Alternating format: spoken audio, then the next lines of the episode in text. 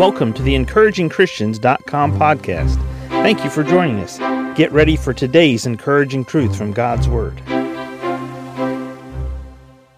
Matthew 17, we pick up our reading in verse 18. And Jesus rebuked the devil, and he departed out of him, and the child was cured from that very hour. Then came the disciples to Jesus apart and said, Why could not we cast him out? And Jesus said unto them, Because of your unbelief. For verily I say unto you, if ye have faith as a grain of mustard seed, ye shall say unto this mountain, Remove hence to yonder place, and it shall remove, and nothing shall be impossible unto you. All too often, when you hear someone preach on this verse of Scripture, verse 20, they focus on the physical and they say to you, God doesn't really mean that you can move a mountain with your faith. The problem is, when they talk about the physical, it reflects their unbelief in their heart. When they focus on the physical mountain, they have completely lost what Jesus was saying to his disciples about the spiritual realm. Jesus was using the physical as a example, an example for the spiritual. See, the real issue was this the dad brought his son who was demon possessed to the disciples. The disciples did not have the spiritual faith nor strength to cast that evil spirit out. And Jesus rebuked the devil and he departed out of him, and the child was cured from that very hour.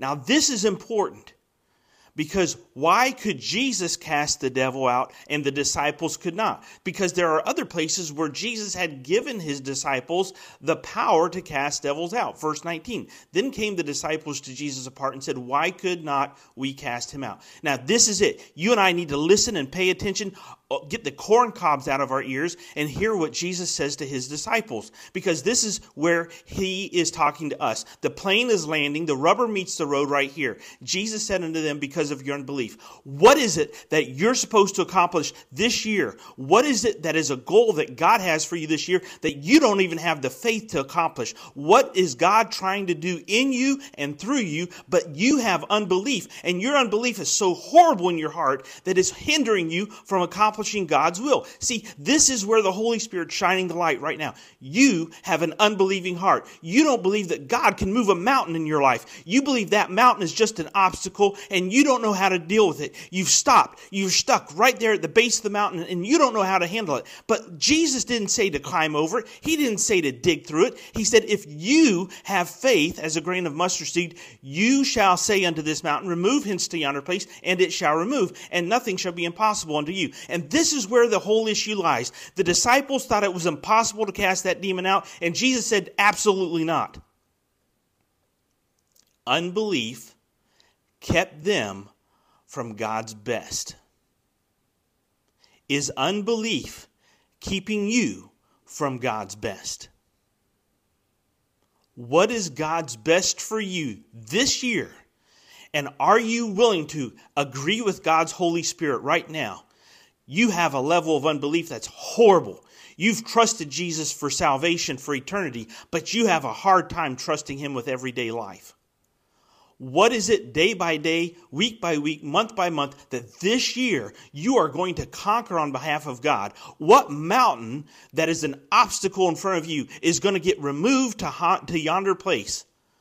Nothing shall be impossible unto you. And you and I, we stop right there and we go, well, we don't really believe that. Yeah, and that's the problem our unbelief. The disciples didn't have enough faith, and Jesus addressed it. Do you and I have enough faith? Do you and I have enough faith, even the faith as a grain of mustard seed, to see what God will do this year in and through us? Jesus taught his disciples address your unbelief and grow your faith. Are you and I willing to do that? Thank you for joining us today for the encouragingchristians.com podcast. Please explore our website for more encouraging truths from God's Word.